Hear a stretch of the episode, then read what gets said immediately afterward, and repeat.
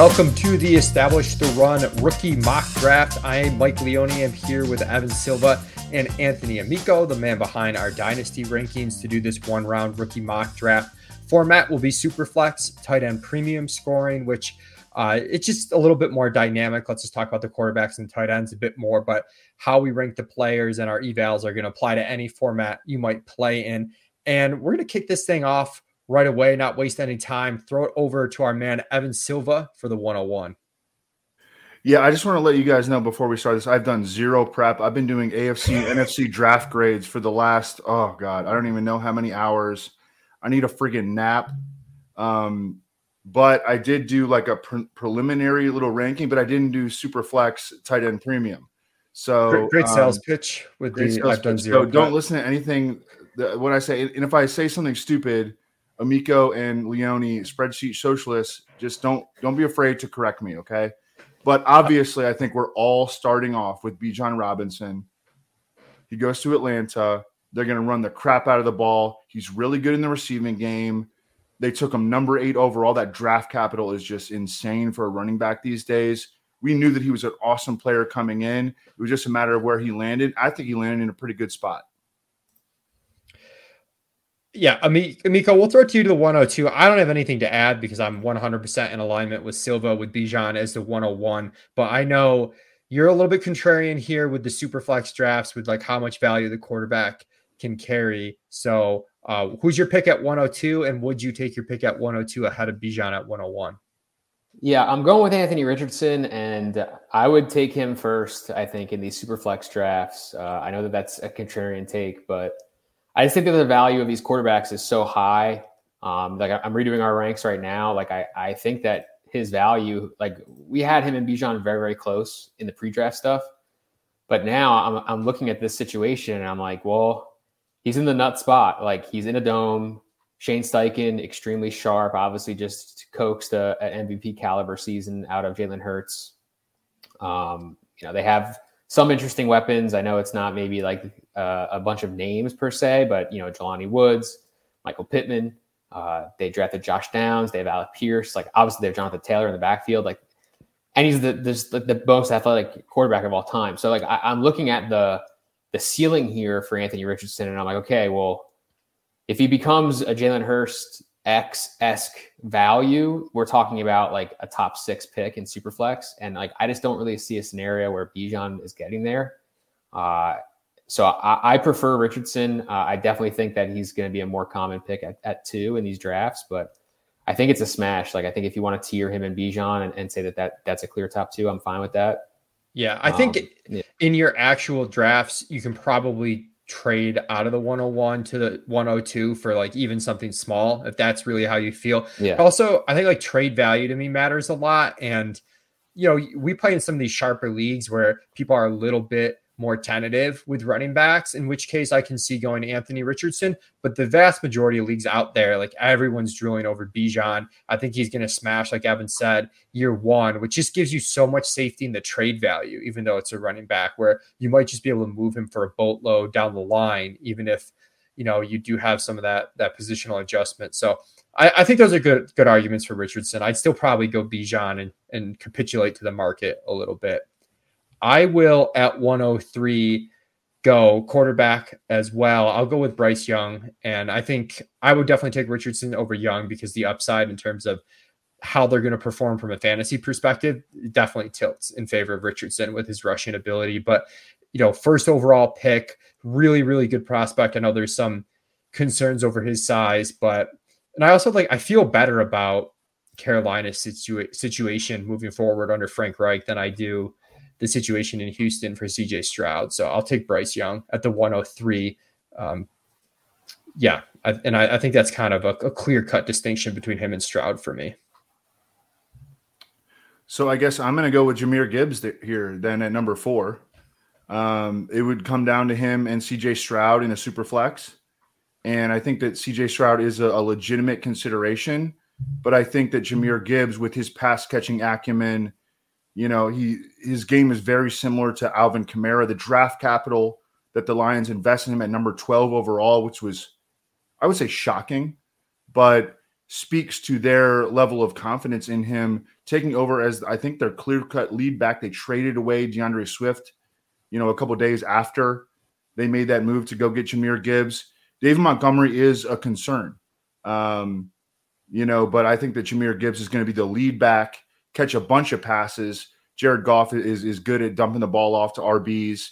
And I think that Jahmyr Gibbs, just based on how much they invested in him, is going to be a centerpiece of this offense, which we saw last year, what could be very explosive at times, and has a chance to be even more explosive now with Gibbs, Jameson Williams, you know, uh, uh, you know, getting further into that that uh, the uh, the tenure of Ben Johnson, who I think is one of the best OCs in the league.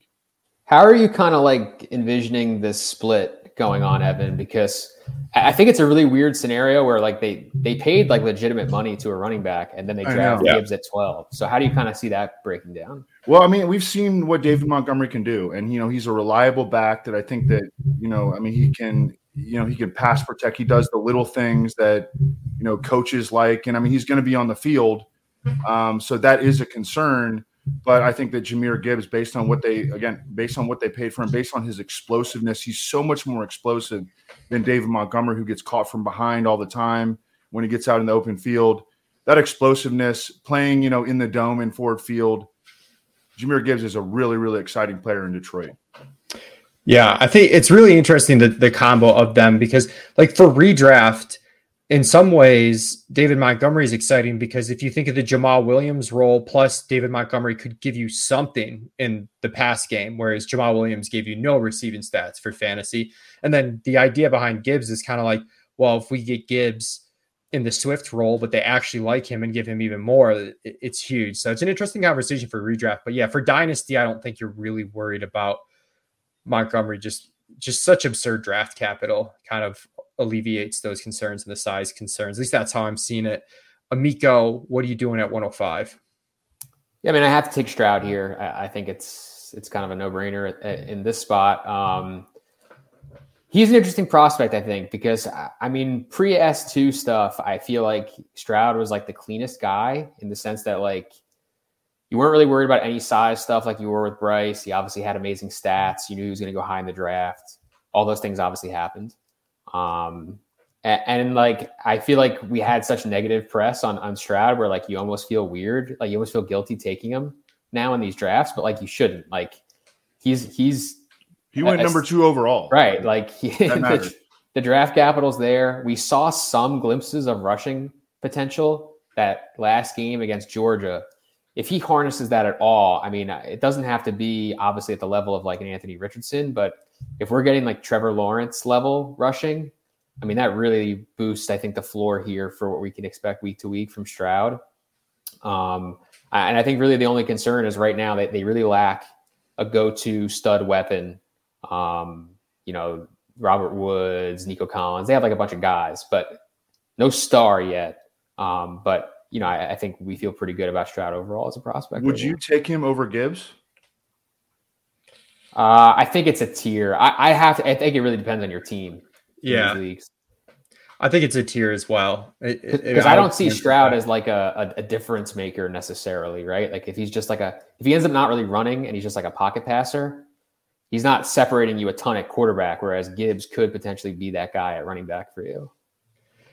Yeah, I think it's the same tier. I will go with the next guy who I think sort of in a tier by himself, um, maybe third in this tier, but I'll go with Jaxon Smith-Njigba, who I feel like people are overly panicking about the landing spot. I mean, I know the draft capital at 20th wasn't like as strong as we thought it might be. Like we thought he could go like in the early double digits, but it's still first wide receiver off the board. First round draft capital was, you know, our favorite prospect of the wide receivers heading into the draft. I'm not worried about the landing spot long term. You know, I get concerns from a redraft perspective, but Tyler Lockett's into his 30s. Metcalf and JSN are going to do different things. It's not crazy to think that in a year or two, JSN's out targeting Metcalf just by the way that he wins, and those they both are able to, to you know, play be very successful there for Seattle. So I'm going to go JSN at 106. So this is where I think it gets pretty interesting after sure. these guys, and um, it's wide mean, open I I, I think I'm gonna get, I'm gonna go a little nuts here, and uh, I'm gonna go with R- Rashee Rice out of SMU. Ooh, um, baby, that is that is spicy. yeah, that's spicy. spicy. This is that's the thumbnail. We've got it. It's spicy. Yeah. Um, and you know, I again, I, I just finished my AFC draft grades and submitted them, and they should be up here very shortly. Um, Rashee Rice was Rashee Rice was extremely productive at SMU last year, and uh, uh, Kevin Cole of PFF, or maybe I guess formerly of PFF, now now of like Substack or something, uh, it uh, has pointed out that the the most predictive has, has pointed out that the, the most predictive metric on wide receivers is college production. And Rashee Rice was just outrageous, especially this past season. He's a little bit old. He's 23, but he's not too old. Um, and his workout metrics were really good. He only ran 4.51, but his 10 yard split was like 1.49, 41 inch vertical. Um, the Chiefs traded up for him, and he gets paired with Patrick Mahomes in a wide receiver corps that otherwise is just not very impressive. I mean, we're talking about MVS who's a clear cut, you know, established role player in the league. Sky Moore, who was a disappointment as a rookie. Mecole Hardman is gone. Juju Smith Schuster is gone.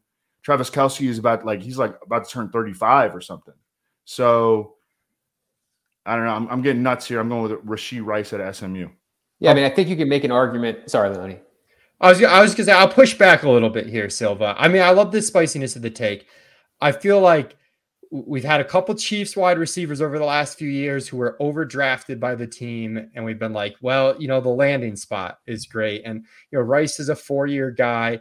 His production was was solid, but you know, JJ Zachariason and his his late round prospect guide kind of noted he only hit 2.00 yards per team of pass attempt just once, which is kind of the benchmark that they use. And I don't know. I think I think we're we're overvaluing landing spot here in Dynasty when I'm just a little bit more concerned with, with the player. But if you do like Rice, I think you could wait. A, I, I don't think, I don't know. It'll be interesting to see where his ADP is. Um, Miko, you probably have a better feel on where people might actually take Rice.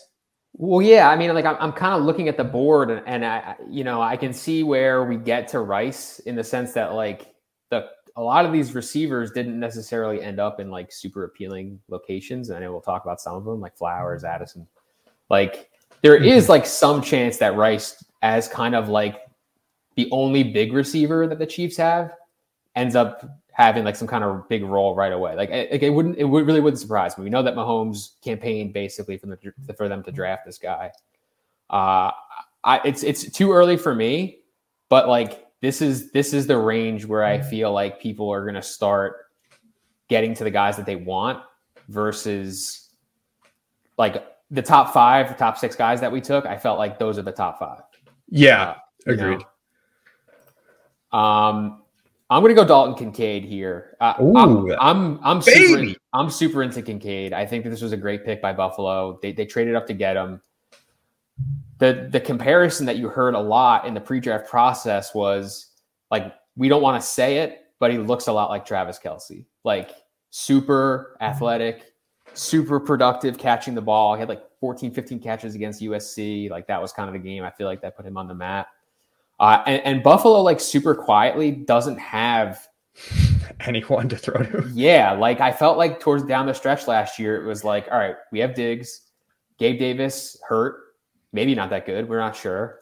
And then they have like all this rotating like slot trio of like Cole Beasley, Khalil Shakir, Isaiah McKenzie.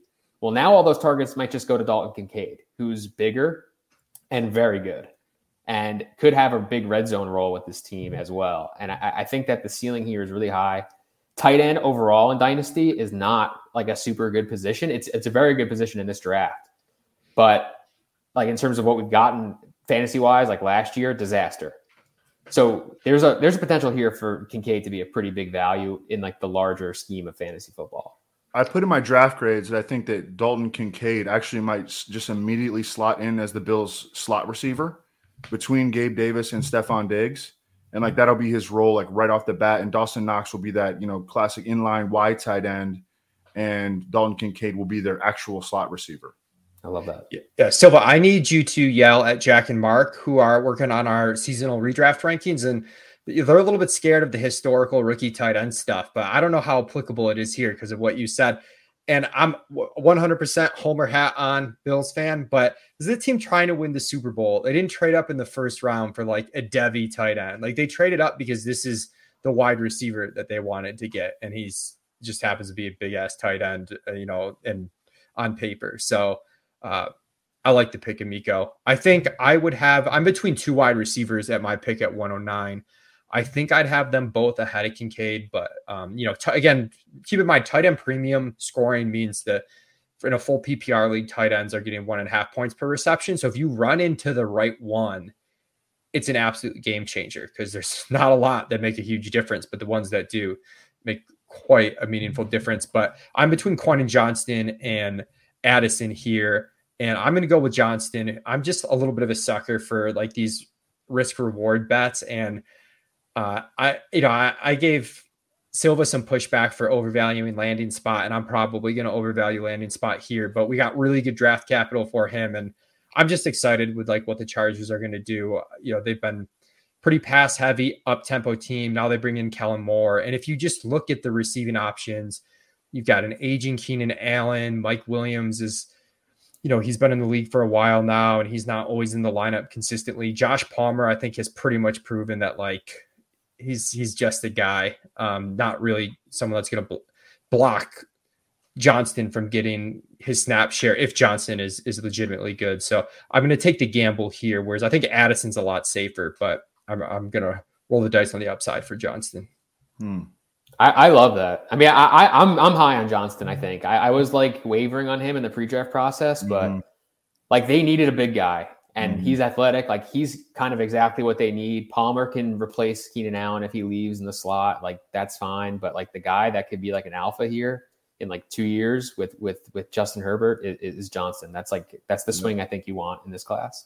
I'm with you. Yeah, and I was hoping that that you would let him fall to me, but now I don't even know what to do. Uh, I don't think I'd take Jordan Addison here. I just don't think that the ceiling is high enough on, on Jordan Addison. Um, yeah, it's not a huge ceiling, but yeah. it's like he's a pretty good prospect, very good draft capital. Yeah. I think it's like a pretty safe offense. And I think he's Jahan Dotson. And yeah. you know, he's that's okay, but like he's like a clear cut number two long term. I mean, Justin Jefferson ain't going anywhere, you know, so you're locking yourself into like a, a beta number two. Yeah, you're hoping it's like what, like Tee Higgins, like to, to chase is kind of like what your mm-hmm. hope is long term, which you know, obviously that's the Super Bowl case.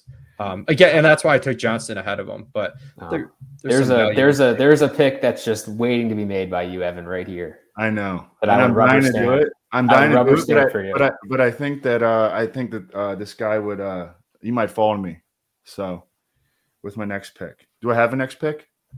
You, you don't. This is the one ten. but you you could you could we'll give you the 201 okay we're nice okay, we'll give you the we'll end the show at the 201 I think I have to take Zay Flowers. I think because um, you know Odell Beckham is a is a short term guy. Rashod Bateman hasn't been able to stay healthy since college. Um, Zay Flowers, the draft capital was really really strong there. Uh, I think he's a baller. Um, did you see him when uh, when he came out uh, after he got selected? Like he was dripping. I mean, this dude was absolutely yeah he was dripping like hard. So I think I'm going to go with Zay Flowers, trusting the Todd Monken. Lamar Jackson, I think, is, you know, I mean, you know, he's, he's a dual threat, but he's not a running back like all the idiots say. And Zay Flowers is really good. So I'm going to go with Zay Flowers. I think that's the best pick right now for me. I'm like wondering if like I think this offense could be super fun. Like yeah, it's gonna be fun to see how it plays out. Like, like Monken's gonna throw way more than people expect. Right. And like there's so many opportunities for them to just like empty the backfield. They have receivers now. They obviously have tight ends that they can throw in there and just like let Lamar cut loose, man. Like I I think this could be fun. I'm pretty excited. I was buying the uncertainty dip on Lamar. I made some big trades a few weeks ago for Lamar Jackson in my dynasty leagues, and I, I'm psyched right now with you know, bringing in Flowers, bringing in Monken, then he signs the extension. So I like I like I think he's probably in that same tier. I was probably shortchanging him by just saying Johnston or Addison. I think Flowers is right there. I'm, I'm gonna go. I'm a Bateman slappy. I just can't, you know. So I'm just holding holding on to hope there. Oh, dude, I'm like like once a week. I'm getting tagged in the Discord. Like Amico, you have Bateman too high. I'm just like, I like him, you know. um, I'm gonna go Will Levis. I mean, I, am a sucker for the quarterbacks. Like I, am just gonna keep firing them. Uh, and, and I know that like typically these like day two quarterbacks are not super enticing, but I feel like Levis is rare for two reasons. Like number one, it was very clear that teams were trying to get up into the first round to draft him. That that was all the reports. Uh, it seemed like it seemed like honestly, if Kansas City wasn't hosting the draft, that they would have moved back with one of these teams uh, instead of making their selection at 31.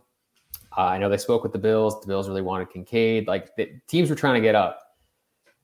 It's the case in in like day two that a lot of times the quarterbacks once they slip out of day one they don't go like we saw this last year they just slide and slide and slide because if a team wanted them they would have moved up into into day one since 2011 we've only had five other quarterbacks go in the first 10 picks of day two andy dalton colin kaepernick Geno smith derek carr drew lock all these guys pretty much got the chance to start uh, you know lock i would say had like the worst overall outcome but like dalton carr Geno, like these guys all pretty much started right away. And I think that we're going to have the chance to see that with Levis. We'll see what happens to Tannehill in the preseason. I could definitely see them dealing him now and just trying to like kickstart this like mini rebuild that I feel like they're doing under Ran Carthon.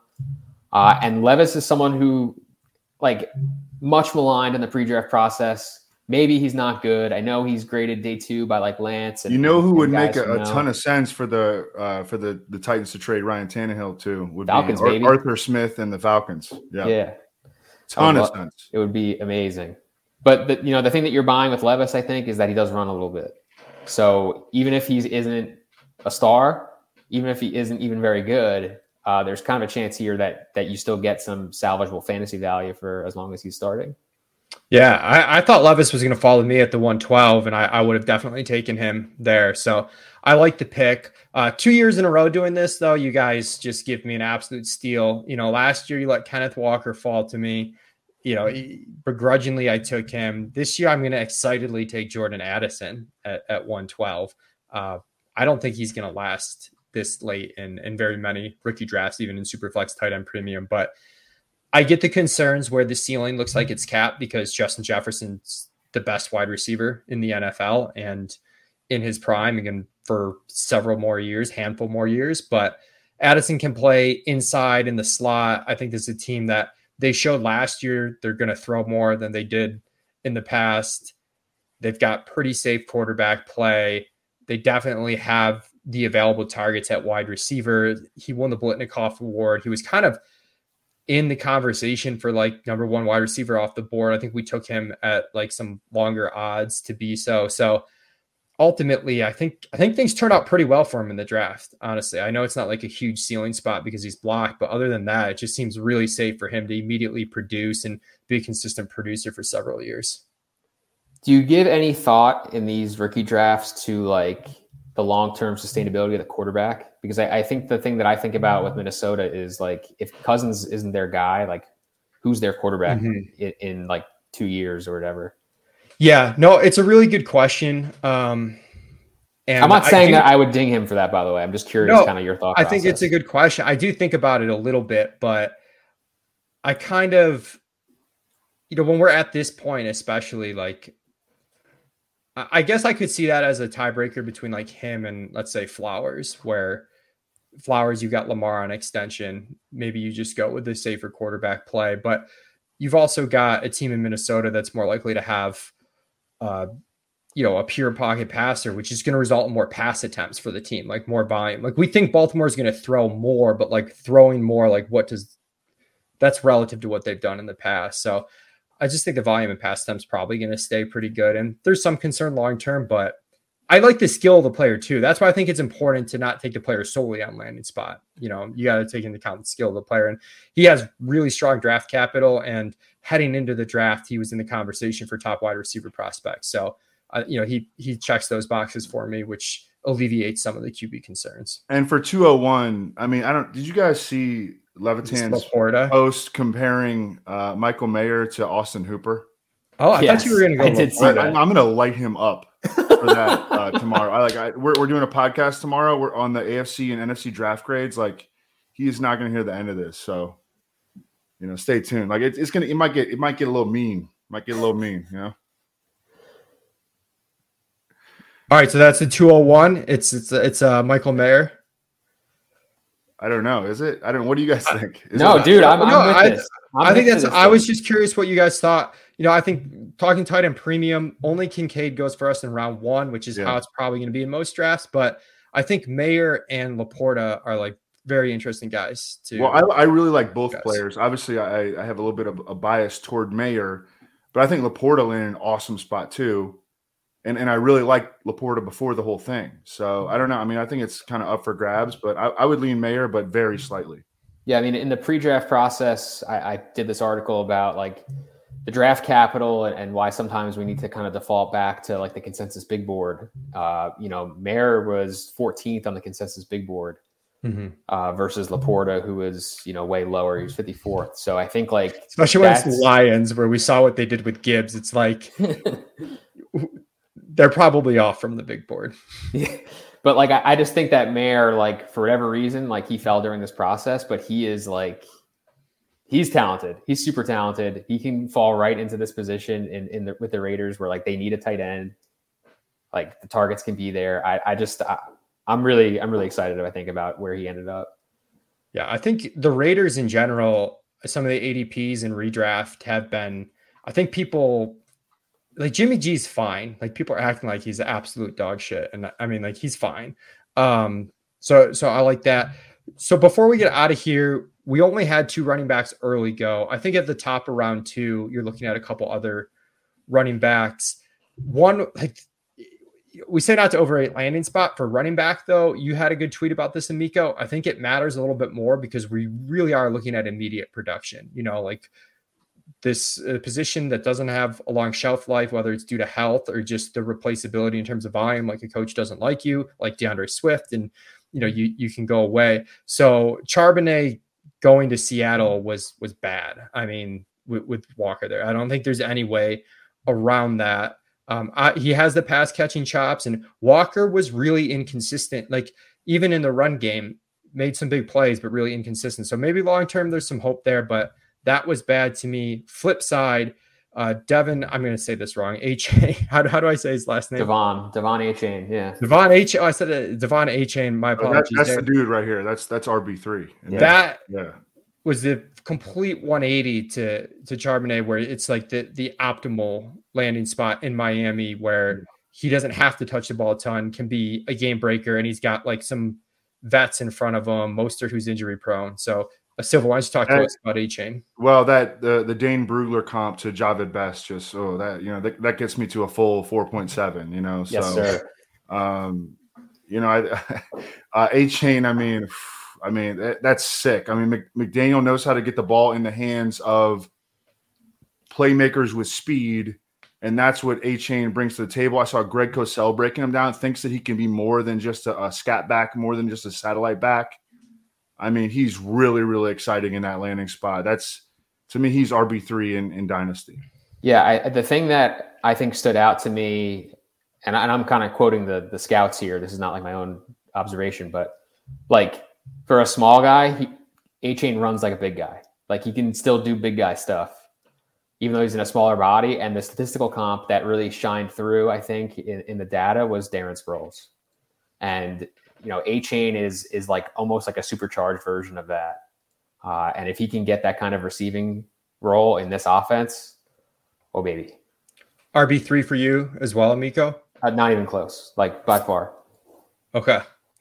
All right, awesome. Well, that's going to do it for us. Make sure you're tuning in to Establish the Run. You're watching this on the YouTube channel. Give us a thumbs up, subscribe to us, and also make sure you subscribe to the ETR draft kit when it launches and get yourself you know access to Miko's dynasty rankings that are going to be up. He's going to have a revamp of the rankings early this week, taking into account all the draft stuff, get you ready for your rookie draft. Silva's got his AFC, NFC draft grades up on Establish the Run. And I will, you know, at one point this week do a little bit of content on my plan for rookie drafts. And if you want to look at where we have these rookies ranked in best ball, Underdog's got their huge contest going on, and we already have best ball mania four ranks up for that. Appreciate everybody listening. Best of luck this season.